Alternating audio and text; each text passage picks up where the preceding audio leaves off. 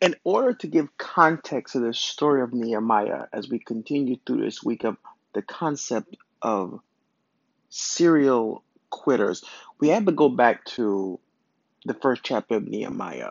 And I want to start from the, the second verse, Nehemiah one, verses two to four, which says, Hanaiah, one of my brothers, this is Nehemiah's memoirs, his Hanaiah, one of my brothers, came to visit me with some other men who had just arrived from Judah. I asked him about the Jews who had returned there from captivity and about how things were going in Jerusalem. They said to me, things are not going well for those who have returned to the province of Judah. They're in great trouble and disgrace. The wall of Jerusalem has been torn down, and the gates have been destroyed by fire. When I heard this, I sat down and wept. In fact, for days I mourned, fast, and prayed to the God of heaven. The, the verse four is, is, is very important. When Nehemiah hears about the negativity and all that's going on, he said he sat down and he wept and he mourned for many days. His immediate reaction was extreme. He understood, and this is when, when, when you're in God's purpose, God was going to use Nehemiah to do something about that situation. You know, whenever you have a, a, a feeling in your heart, in your spirit, that, that, that something's about to happen. But first, God did something in Nehemiah. Any great work of God begins of God doing a great work in somebody. It's a song that says, he who began a good work in you will be faithful to complete it. For God has started the work and he'll be faithful to complete it in you. God sees the needs when it comes to this world. He, the one thing that, that I realized from Nehemiah is that he operated on today's message, which is focused on divine intelligence. Divine intelligence. It says, I was fasting and praying before the God of heaven. Nehemiah's reaction went beyond an immediate emotion. When it comes to concerns it, it, it, and feelings, it, it covers our cognitive mind. But we should want, realize that Nehemiah did not complain. He didn't whine. He didn't see who could fix the problem. He did what he knew he could do. He prayed and intensely sought God. Divine intelligence. Before we jump into purpose, this is something that, that, that, that you have to realize. Before you jump into purpose, learn how to jump into prayer. Yeah, yeah, yeah. Before you jump into purpose, learn to jump into prayer.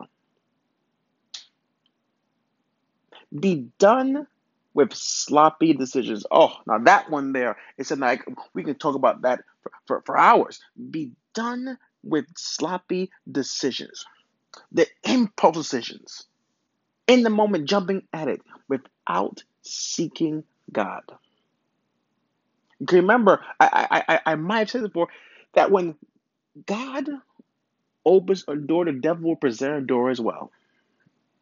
And we have to get into this attitude of prayer before we operate in our purpose. Because when we realize in life that that that, that things, challenges, and I said earlier in the week that nothing great happens until you fight through the initial opposition, because it's difficult doesn't mean it's impossible. Yeah, yeah, because it's difficult doesn't mean it's impossible. And understand that in life, you have two types of people. We can people and we can't people. Wow, what's the difference, you ask? We can people focus on the promise. We can't people focus on the problems. Yeah, yeah, we can people focus on the promise. The promises that God has for you, the promises that God has, has placed in your heart. But the we can't people focus on the problems. Which one are you? Are you either or, or are you both and? It might be difficult, but it can be done. But we have to understand something. If you're waiting on validation from people who can't see your anointing, who can't see what God has placed in your heart and in your life, you'll be waiting for the rest of your life. That's why I said earlier in the week, it's either now or never. Now or never. Because God will take what people see as useless and make it useful. That requires divine intelligence to know your worth. And don't confuse your work with your worth.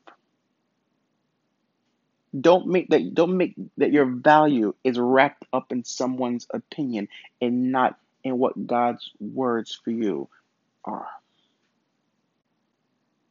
So reset and refocus.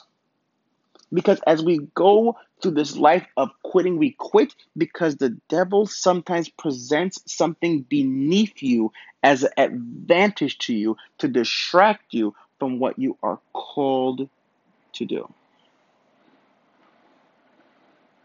And the worst part, the biggest thing about divine intelligence is realizing this, this, this, this concept that in our lives we have a Judas. I've said weeks ago that Judas represents anything that tries to portray and betray to get you to give yourself to something evil. Let me say that again.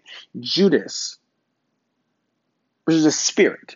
It's not a person. Judas is a spirit that represents anything that tries to portray and betray to get you to give yourself to something evil.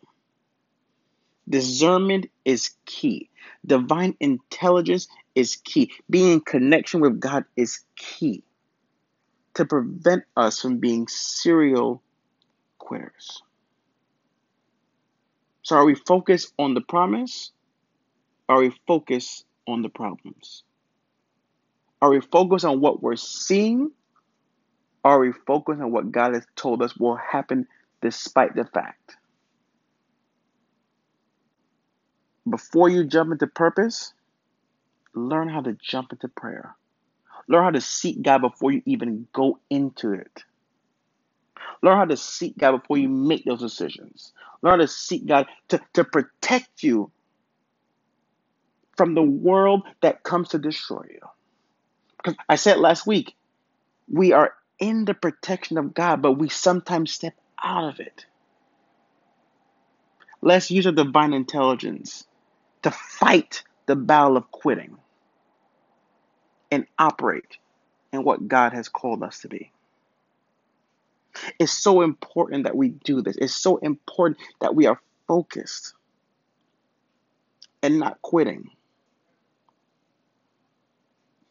Remember that Jesus is the author and the finisher.